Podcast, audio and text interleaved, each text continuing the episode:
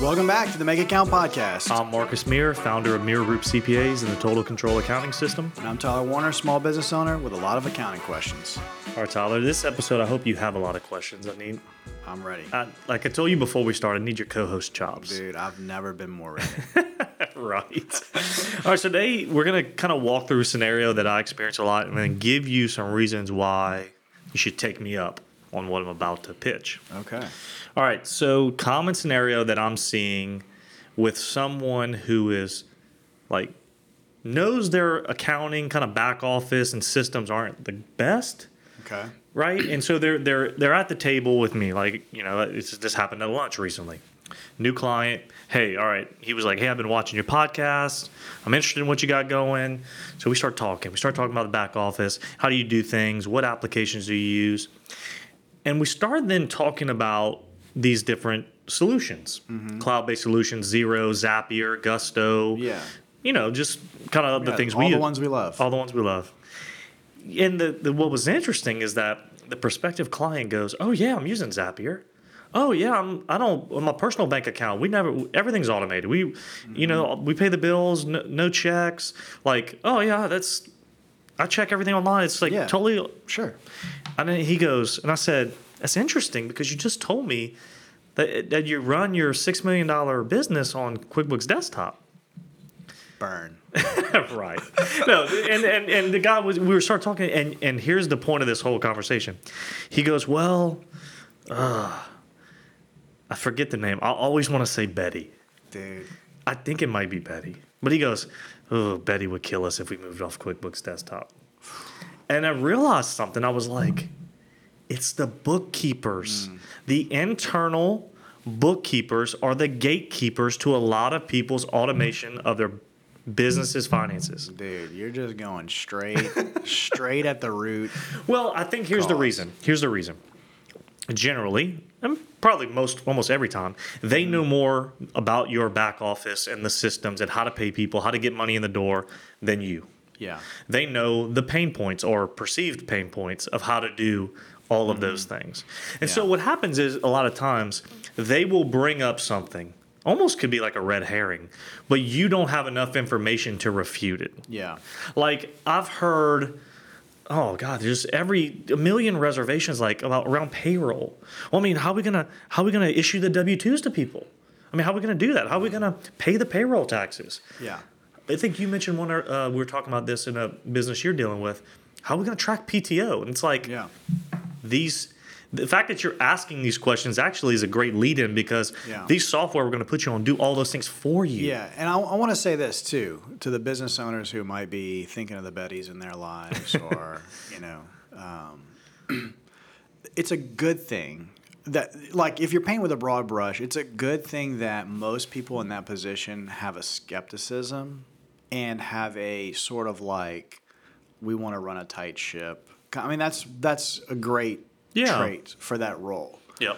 But what I think is like we've moved past the, and we talk about this a good bit. Like you, you actually know the names. Like there's the early adopter, Right. you Early know I mean? majority. early majority, and then there's like, I guess Late to the party. Uh, I forget. And then laggard, I think is the yeah, last and one. so like you think of like okay, there's this like persona of like I think of Facebook how like their early motto was like break stuff, and they would just tell their engineers like yeah break stuff. Like there's a sort of like correlation with like a little bit of recklessness of innovation. You Yeah. know, like you got to be willing to risk and break stuff. And so I think whenever we talk about like cloud tools or we talk about these things like again, stereotypically, those people are a little more like, whoa, wait a minute. We Yeah. don't need to be reckless here. We don't need to be innovative. Like, we need to do the tried and true. yeah, And we I- need to get people paid and reconcile the checking yeah, account. exactly. Nothing, there's nothing Yeah, innovative we about that, yeah. or so they think. Yeah, exactly. But what, what, what they may not, I think what you need to do is bridge that gap of Yeah. like, hey, no, this isn't fringe anymore.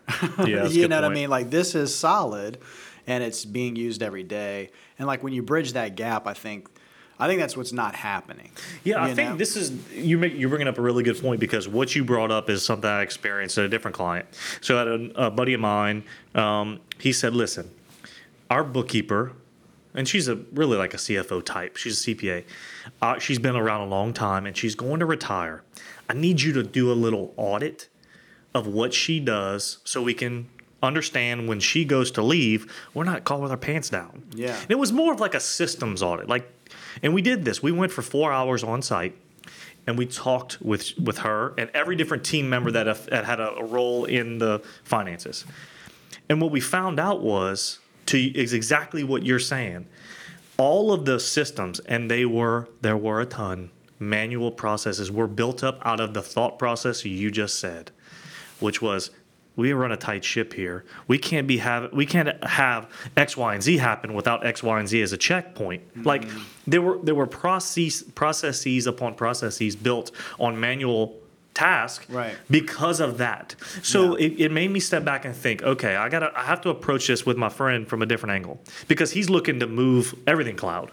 Yeah. I had to I had to give a little credence, which was I mean this this person had been uh, run their finances for 30 years, so there's a respect level there, Mm-hmm. right? Like you have to approach it that way. I think sometimes like guys like us, we want to come in and be like, come on guys, just get rid of all this stuff, move cloud. Right. There was a respect level that I had to adhere to, and then say that's a good thing that you want oversight, Mm-hmm. governance, security. So we agree on those things. Yeah.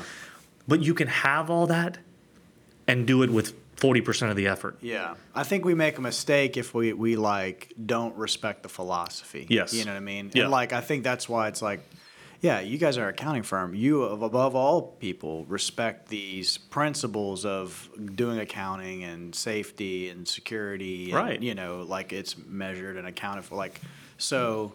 Yeah, I mean, no one's trying to throw out those principles. Yeah, it's just trust the me. practices that are that are Exactly. I mean, trust me, we want to dot the I's and cross the T's too. Yeah. We just want to do it and not work Saturdays. Yeah. Like, Yeah. and not. so so yeah maybe maybe move from you know selling the business owner like Right. you're, like you're used to to selling the bookkeeper. Wh- Yeah, how do you how do you comfort them? So what I would tell them is, first of all, we got to get to that common ground, like I just said. Like, okay, we both agree we need to do this with the utmost security. res- You know, um, we have to be uh, accurate. Like, we have to be efficient. We all agree on that. Okay, and then I. And then, so if I can gain that, then I point them to very specific processes that they have. I don't, I don't know why I keep wanting to say processes. Because you're, That's my podcast, Yeah, I you're getting smarter, more British processes. And so I, al I then point them to a broken process. And I say, okay, if what I'm about to propose, does it get outside of the criteria that we just agreed are non negotiables? Prevent fraud, accurate, timely, relevant, all that stuff. Mm-hmm. Does it get outside that? No. Okay. Well, let me tell you why these four steps could be consolidated into one. Mm-hmm. For instance, this one client, when they would get a bill, they would print it out. They it would come to multiple different places, sometimes through email, sometimes through the mail, sometimes to a different person's email, like all kind of places. Mm. For that person to print it out, put it. They wouldn't even put it. The person being the bill, the AP clerk wouldn't even put it in the software. They would put it, write it down on a voucher sheet, and say, "Hey, controller, this is what I think this should be coded to. Do you?" So attach, print the voucher, handwrite it, mm-hmm. attach the bill, slide it across the controller's desk for her to then say, yeah, you can put that to office supplies. To then go put it in the system, have somebody else cut a check for someone else to sign it. And so I said, okay, we haven't, I can make that whole process way easier without, you know, without, um, what's the word I'm looking for? Um, compromising on any of the things that we say are like the gospel. You know, we did that over and over and over. We talked about how you got paid. We talked about how you literally have a payroll system that was taking you four days to pay 22 people, built upon manual process after process after process with good intentions. We talked about how getting paid was very cumbersome, took a while. The, their check writing um, process took forever. Like we just went one after another after another. But the point is the connectivity of data, right? You want things, you want to touch things once. You want to pay somebody and have that say accounts payable is now paid, cash is lower, uh, the file, the bill that we got is saved. You know, it's been approved. Like you want those things to happen fast. So connectivity of data is a big thing. Um, reducing or eliminating manual tasks. So, like in the payroll example, perfect example. If you go and want to give your people PTO, common thing, Well, this firm had everybody filling out like I think what they call it leave requests. They, don't know. they No. would they would they would hand up they would again whatever form they wanted send it to their their manager who would then manually approve and then somebody kept a spreadsheet that wasn't in the payroll software of the PTO. It was like that could all be happen again in one fell swoop. Like Yeah. they submit a leave request, it's approved, it gets deducted from their PTO, and it's done. So mm-hmm. again, connectivity of data, reduce, eliminate manual tasks. You start to see the efficiency, but you got to first get the common ground Yeah. and be able, as the professional, to kind of like tamper some of the things like a red. I'm not gonna say red flags, like some of the things that the bookkeeper will say, like, well, what about this and what about that? Because that's what I experience a lot. Yeah, and I mean, this, I don't want to. Okay, so I'm just gonna go there. Yeah. How much of that do you feel like and is just protective of their job? I mean, uh, that's Yeah, the that's a good point. awkwardness, you know. what I mean, it's because like you can sell the business owner, and it's um, you see this. I mean, this is this is the classic technology. You know, I mean, this is Yeah, it's this gonna is- take my job. Yeah, exactly. So, I mean, when you're thinking, okay, something that used to take four days is going to now take, let's say, four hours. You know, well, that's three days of three and a half Yeah. days of your job that just Right. got eliminated. Right. I mean, that's that's the tough thing. Is is there really a way to sell this to the bookkeepers, or is it cannibalizing their jobs? I would say this. Most places you go when you have is this is a good question. When you have this conversation with the business owner, they never want to eliminate that person. Mm-hmm. First of all, they want to know what they're doing and why it takes so long. Mm-hmm. Then they want to have an idea that if if something happened to them, what what happens. But when I tell them, hey, this 40 hour a week job, let's just be conservative, should take 22. Okay, what are we going to do with the 18 hours, basically two and a half days? Well, you're already paying that person. So your budget already says, and we're, we're assuming this is a healthy business. So there's mm-hmm. different Yeah. arguments here, but let's just say healthy business, profitable. Right. You're already paying so and so. Why not bring them into a more value added role? See, because that's what happened. That's what's happening in accounting firms. So I can equate it back to what we're doing. We're using a lot of technology and efficiency. Well, now does that mean if it if it eliminates work for my employees that I I just say we'll work half the time. No, what I do is I then move them into proactive value added roles. Like, give you a good, example. Got a client who just signed up with us for a, um, a monthly engagement. It's kind of like an all in package where we're just, they don't have enough of a business for a controller, but they got a lot of needs. One of the things that, that's in that package is unlimited support with Xero and Gusto. So I'm going to get somebody on my team periodically. It's going to be in the practice management software for us as a task to reach out to them. Say, hey, any issues with Gusto recently? You want to talk over the new features that we've seen about how to get people paid, how to uh, get let people do charitable contributions through their paycheck. Did you know that you could? there's a, a laundry list of charities that Gusto will let you deduct from, and they'll handle the payment. Like, so then we start adding value to our clients. That person used to be tying down the bank account and reconciling. Well, now software does that. So what do I do? I say go be more value added client facing. Mm-hmm. Give them a better experience with us. Tell them about a tip and a trick that because we would have normally been so busy, we'd have never told them about. Right. So that's the kind of things I try to, and most people are way on board with that. They're like, mm-hmm. man, what if we could get so and so who's really good with people out from behind the desk? Now they get to service our clients better. So it's just a repositioning a lot of times and not an elimination. Yeah, that's comforting, I guess, for the. Uh, yeah. You guess? yeah, I mean, yeah, I, but I think that's a good way to say it and phrase it. I mean, I'm almost just thinking like, you know, if they've been hired just as doing those those tasks, Right. you know, then obviously there's not much much here. But but yeah, to your point, a lot of times these are people that are they're frustrated with the, that too. Well, You I think what too, what you start to see is that this is what I've experienced with our team and other teams. When you start to create a culture of we don't just accept that's we do it because that's the way it's always done or that's the status quo, it creates a culture of innovation mm-hmm. and really does. It really gives people hope that man, maybe they'll do that with my job in the sense that. I would like to do more fulfilling tasks. I would like to do more value added tasks, but I'm stuck doing this process that takes two days a week that should take three hours. Mm-hmm. You know, so I think it gives some hope in the sense that, yeah, they'll try to innovate, but they won't, you know kick me to the curb because they freed up some dollars because bots can do the work. Mm-hmm. Although that maybe maybe that is the case in a big business. I don't know. But a lot of smaller firms, you see that where it's like, no, we're just going to help people transition into better jobs. Yeah. And to the point of the bookkeeper role specifically, those type of people tend to be detail oriented, organized. Mm-hmm. How great would it be if you could free up your bookkeeper to maybe do some executive assistant stuff? Mm-hmm. As the business owner, you know there's probably 10 hours of admin stuff a week. Eight hours, 12, I don't know what it is, but there's stuff on Yeah. your plate as the business owner that you dread doing. Mm-hmm. Maybe they're repositioned, and, and we could talk about why that could maybe be automated too. But maybe there's a more value added role in assisting you. So you go out and have more client meetings, more presentations, whatever it does, whatever it is you do that drives revenue, go do more of that.